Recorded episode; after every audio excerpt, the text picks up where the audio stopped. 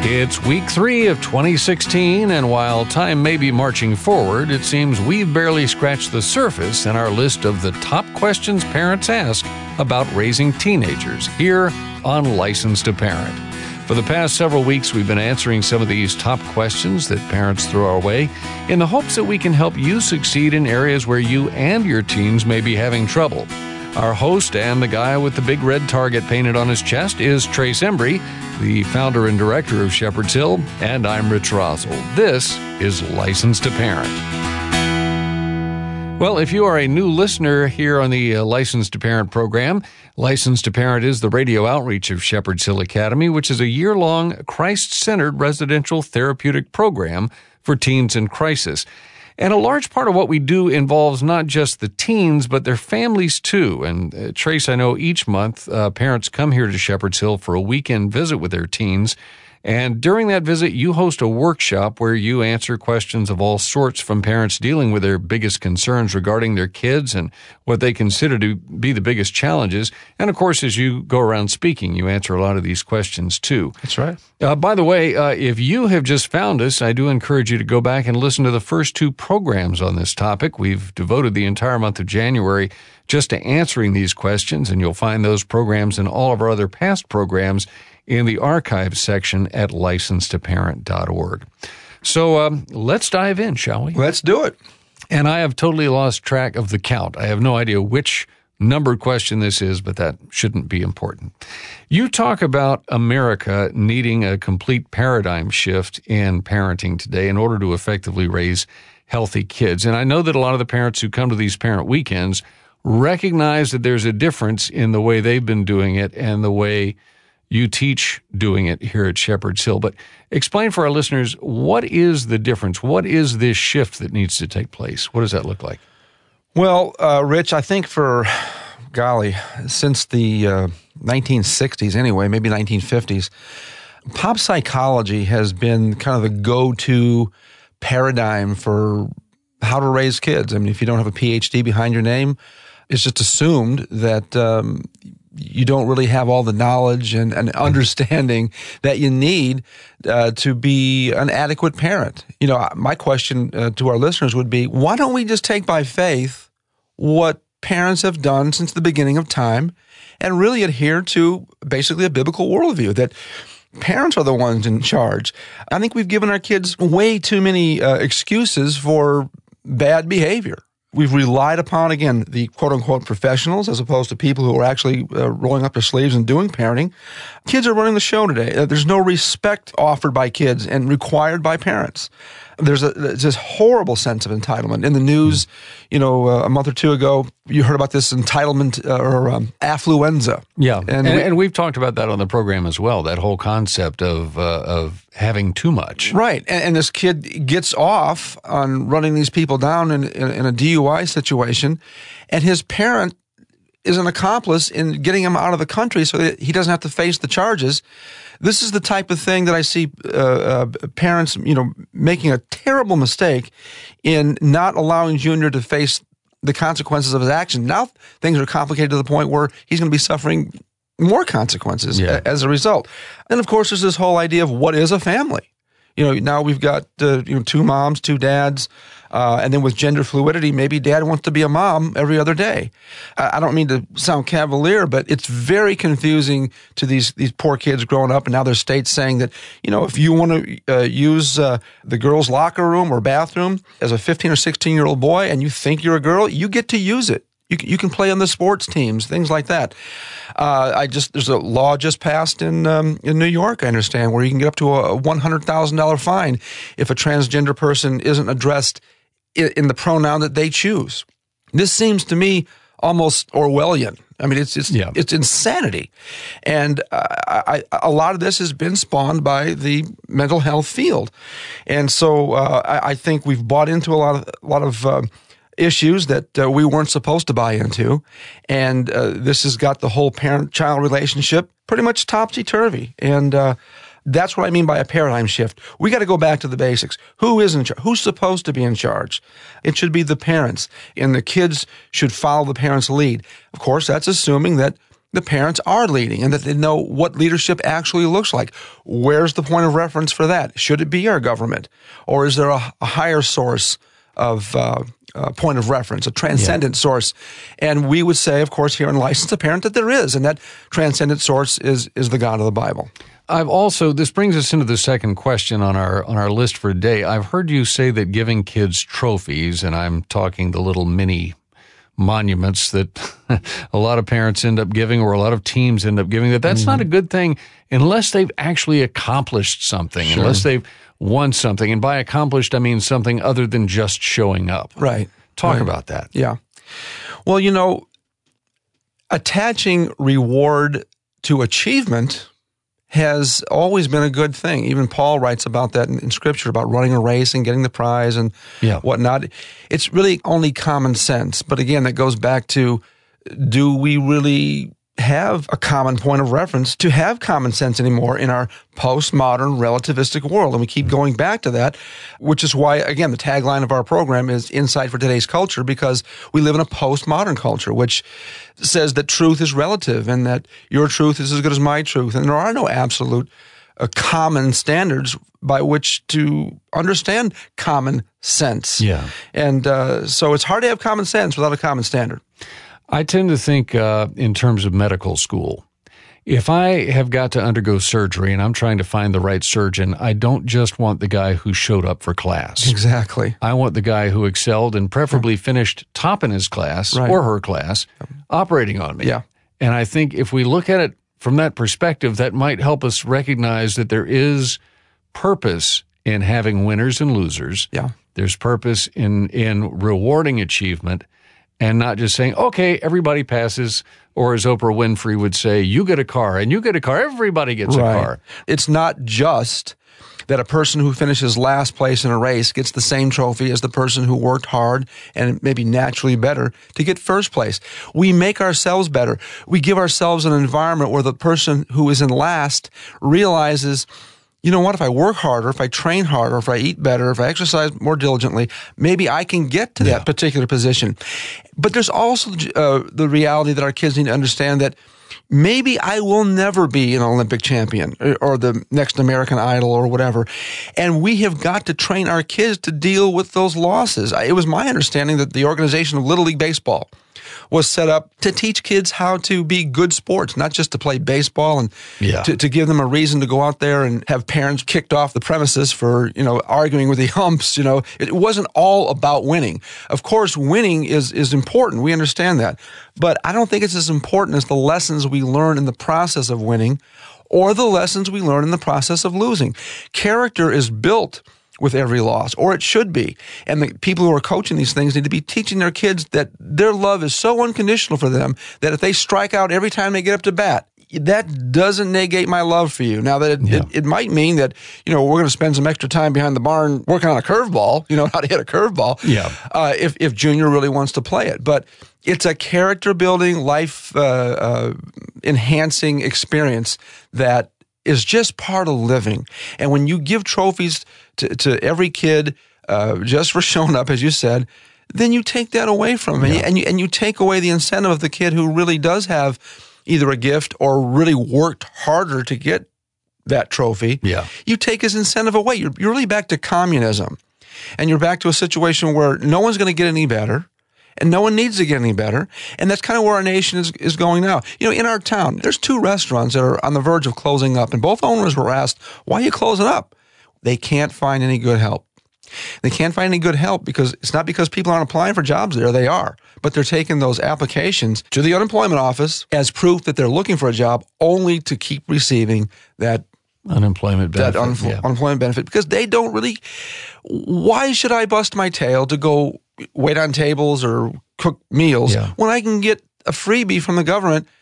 It, it doesn't make any sense. That's the kind of kids that we're creating when we don't acknowledge that there is a reward to achievement, yeah. attaching a reward to achievement. And let's not forget the scripture that says, "If a man will not work, neither let him eat." Exactly. That that is saying that there is a price for laziness, and there's a price or a, a benefit to success and hard work. which is another issue that we that our parents deal with today. They they don't want kids to experience the natural consequences of their derelict actions. And that affluenza kid is Yeah. just you know probably the premier example of what I'm talking about there. Just a, a quick side story. I, I want to move on to the next question, but uh, back when our oldest child was in uh, in high school, uh, I don't even remember what was going on, but there was uh, there was a bad decision that he made about time management or something, and didn't get his work done. I really don't remember what all it was, and my wife and I talked about what we should do about this, and we said, you know, he's going to get to school. He's not going to have the assignment ready to hand in, and he's going to get in trouble from that. Let's just let the consequences, you Yeah. know, kind of guide this and see what happens. It's a great example. it would have been had there been consequences. he went to school, and the teacher was like, "Oh, that's okay. You can turn it in next time." But see, that's part of the paradigm Yeah. shift that needs to take place because this idea of not uh, stepping on Junior's toes or, or, or damaging his little self esteem has not just crept into our families, but it's, it's crept into our learning institutions Yeah. as well, as is evidenced by the, some of the hocus pocus you see going on on the college campuses today. Right. Well, let's move on. We've got still many questions to cover. The next one is one that we hear all too often. Uh, and this, this, by the way, is a question that also plays into the homeschooling versus public school question. Uh, it, it deals with sheltering. A lot of people think that if you're homeschooling your kids, you're just trying to shelter them from the real world. So the question is, how do I know when I'm sheltering my child too much? And, and, and let's keep it out of the homeschool public school debate, but just in general, how do we know when we're sheltering or, or uh, blockading our kids from the from the rest of the world versus giving them some insulation from Yeah. it? Well, of course, that's going to vary with each circumstance, but I think generally speaking, if the culture, if the bad influences of our society uh, are influencing your kids' decision and worldview, we got to introduce them to the things of our culture, but we not enough to the point where they acquire appetites for the things that are, that are out there that, are, that are violators of, of what Scripture has clearly said. You know, when it comes to moral principles and things like that. But it's going to be incumbent upon every parent to understand when that is, where that is, and that's incumbent upon do how well do I know God? How well do I know the Scripture? It's a tremendous problem we have in America today is that not a lot of people do know what Scripture actually says about raising kids or where my freedom starts and Right. legalism begins, and you know it's it's not a real clear, definitive line. But I think that we we can't get away from the the notion that there it's possible that I can't shelter them too much from certain things at a certain age. Uh, I think we need to get away from thinking that uh, that is the unpardonable sin, and I wouldn't let anyone um, guilt me into thinking that I can shelter my kids too much from certain things. Okay, Well, I, I- I think you've touched on on the very important piece of the puzzle here when you said, you know, we we've got to be studying Scripture. We've got to learn what God's Word says. I, I would say that by the same token, as parents, we need to be studying what's going on in the world. Now, that doesn't mean investing ourselves in trying to learn how to do it. right. But you know, reading uh, news articles, reading you know, not so much watching television necessarily because so much of the news is sensationalized there. But I would even even suggest reading not only conservative news uh, reports but liberal news reports as well. Try to get a broad idea because then you get a better insight Yeah. on today's culture, as we like to say. But everything you read, no matter what side it's coming from, needs to be held up against Yeah. That the measure of scripture and then you find out where things Mm-hmm. fall And I think it's probably wise to, rather than throwing your kids out to the lions, uh, sit down with them and watch uh, Fox and, and CNN and MSNBC or, or some of the networks uh, occasionally so that they can see what's out there and, and see the natural consequences of what goes on out there without getting too much of an appetite for that stuff. yeah there's a big difference between throwing them to the lions and taking them to the zoo Exactly. Oh, very good. I like that. trace we need to take a quick pause here you're listening to license to parent where uh, this is week three of our um, attempt to tackle the top tough questions that parents ask and uh, we'll be back to do more of that in just a moment you can find us online at licensetoparent.org back in a moment Remember back in the late 80s and early 90s as the internet hit the scene? You know, the information superhighway? We had great hopes that this new knowledge economy would make our teens more aware, diversify their tastes, and improve their verbal skills. But the enlightenment didn't happen. Technology has had the opposite effect. What once promised great hope for the future is now used to indulge in diversions. The Dumbest Generation by Mark Bauerlein, subtitled How the Digital Age Stupefies Young Americans and Jeopardizes Our Future, or Don't Trust Anyone Under 30, presents a portrait of the young American mind at this critical juncture, revealing the true cost of the digital age and our last chance to fix it. The Dumbest Generation by Mark Bauerlein, available in the store at licensetoparent.org. Proceeds benefit the Shepherd's Hill Academy Scholarship Fund. This is Ken Ham, President and CEO of Answers in Genesis and the Creation Museum. And I just want to say how much I appreciate License to Parent broadcast. I am so thrilled to know that there are those out there who are standing on the authority of God's Word in this age of compromise, but teaching parents how to build their thinking on the Word of God and to pass on that spiritual legacy to the next generation. So often we see that spiritual legacy being lost, and we need more people listening to broadcasts like License to Parent so that they will know how to pass on that spiritual legacy to the next generation. With the generous gifts from people just like you, we're able to provide parents with practical insights to navigate the challenges families face in today's culture, as well as helping troubled teens in our year long residential program. To learn more and to donate, visit licensetoparent.org.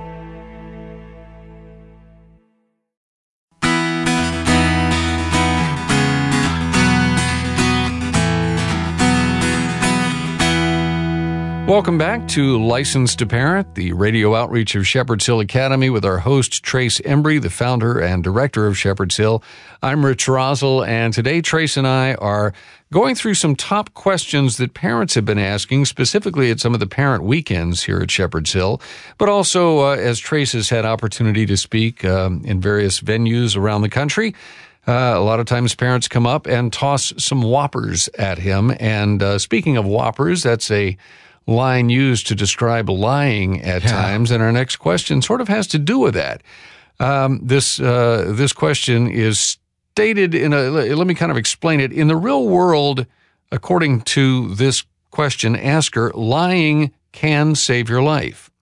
Uh, in fact, deception is uh, how a lot of wars are won.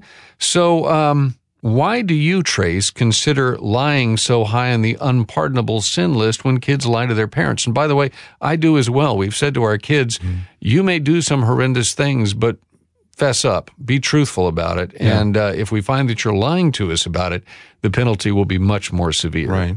Here we have a relationship between parent and child.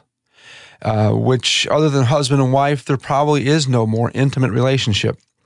And when lying isn't looked at as, for lack of a better term, we'll just call it the unpardonable sin, certainly all sins are pardonable, but then what you do is you start breaking down communication and you start uh, giving opportunity for kids to start manipulating you and getting yeah. their own way and creating their own reality and uh, their own subjective perspectives on truth and whatnot. And so we cannot have a healthy relationship with our kids when they lie to us, when we lie to them, or if they think they can lie to us with little to no consequence. Right.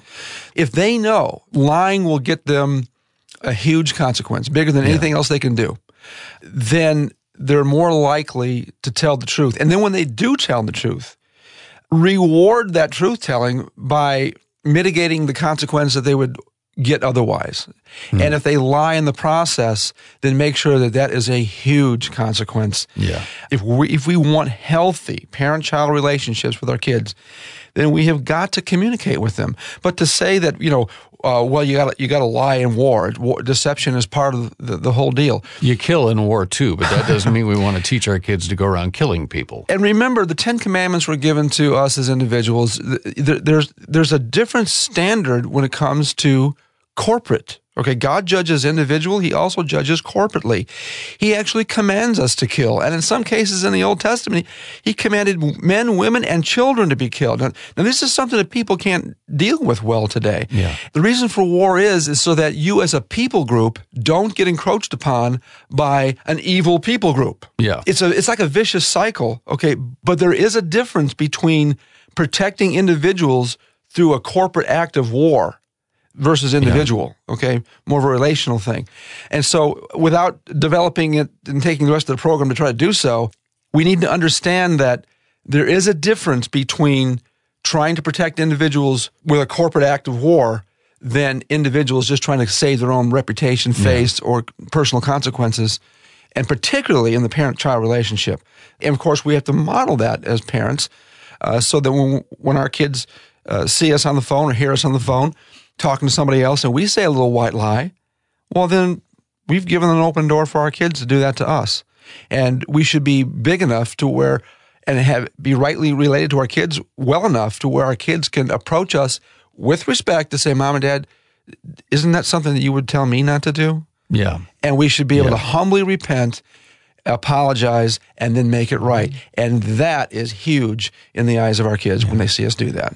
Um, I've been tossing in little side stories from my own experience in here, and one just came to mind with this.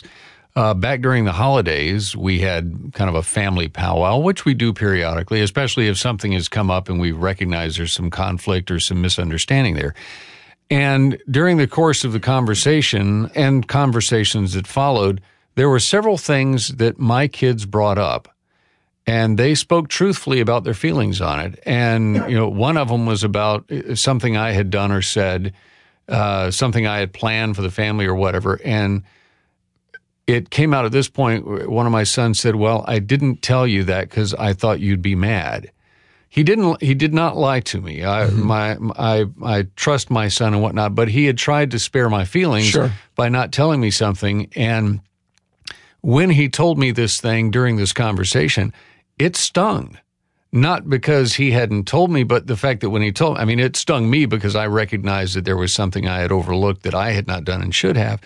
But uh, I was so grateful to the fact that this young man um, had the courage to tell me something that he knew I didn't want to hear. Right. But he told me, and it was like, oh my god, you know, I I was so blind in that, and I and I recognized that I had been at fault. There was something I had never realized because he hadn't told me. But again, that uh, that allowed me the opportunity to say, you know, and this is why you need to tell me stuff like this. Sure. is because I wouldn't have made this mistake had I known you felt this way about that, or that this had caused that problem. No. So yeah, the the honesty, the being straightforward, and the having the respect for each other and the trust, Trust. within each other to Yeah. know that you can speak truth in love, Right. And uh, it'll be received well. Yeah, I've told my kids, look, you, you see an ounce of hypocrisy in me. You see me doing something that you know is not biblical or something that is, is you know, pricks your heart or, or, or mind. Uh, by all means, you always have the freedom to come to me as long as it's done, with respect. Mm-hmm. And and uh, I, I'd be glad to repent if, if I'm in the wrong. Yeah. There's no doubt, Yeah. no doubt about that. And I got to tell you, when, when parents make mistakes, and we will make mistakes, there i don't think there's any better healing balm for our relationship with our kids than t- uh, for them to catch us in some, some of these things and for us to actually go back and have to apologize and, and repent before them and you talk about opening up the doors of communication Yeah. that really does open up the doors of communication with our kids Well, Trace, our, our time is rapidly uh, disappearing here. Let's cover one more question, and then obviously we'll be back next week to try to wrap this up. Uh, we've got pages and pages of questions. We're not going to get through them all. But um, regarding our children and the, the friends they choose, do we as parents have a right, maybe even a responsibility to help choose those friends? Or at, at what point are we overstepping our bounds? Yeah, and, and this is age appropriate too. Uh, you're going to give them more freedom as they get older, but you still have the right always until the time they leave your home to determine who you're going to allow your child to pal around with, particularly going to their place. Now, you got a, you got a, a child that is suspicious, a friend of your your child, and you want to give them a chance. Then have them to your place. But I think that we, we certainly have the right to help our children choose their friends, even the teenagers do we want to exercise that right all the time? That's where wisdom comes in the equation. I think we have the right to do it anytime they live in our home. But the wise parent knows when to forego that right. And scripture does talk about, you know, bad company corrupts good character. And of course, we do want to impart good character to our kids. And we don't want that corrupted with uh, uh people they're hanging around with because yeah. our children's bad decisions will end up costing us when, when they are what the government calls dependents. Yeah. And because they're dependents, when you make a bad decision, your parent is ultimately responsible for any kind of property damage or other things that might be incurred. Yeah. So, by that reason alone, I think we need to share with our kids listen, I have some skin in this game when you go out there and make bad decisions with friends that you have. Therefore, I should have some skin in the game as to who I'm going to allow you to pal around with. Bottom line, and, yeah. and and really, I don't know what else needs to be said about that. Well, and it's true too that um, not all of the uh, ways in which we help guide our children in finding friends have to be on an individual by individual basis. You know, if we if we to follow the Old Testament model are, you know, talking at the dinner table, speaking at the front gate, you know, you know, all these things about the principles that are godly principles of how to live, then if we are teaching our kids Here's here's how to choose the best friend. Yeah, that's the you. easiest yeah. way. Get it get it get it up. Uh, get, it, get it up front and talk yeah. about you know how do you choose a good friend? What's what's the right kind of friend as opposed to the wrong kind of friend? Mm-hmm. Then, as it, the, inevitably with friendships comes strife at times, mm-hmm. and so Billy and his best friend Bobby will get into an argument about something, and you can even use that as a teachable moment to say, "But you know, you and Billy." Support each other and encourage each other and our friends. You're both followers of Christ, and here's how you can resolve this.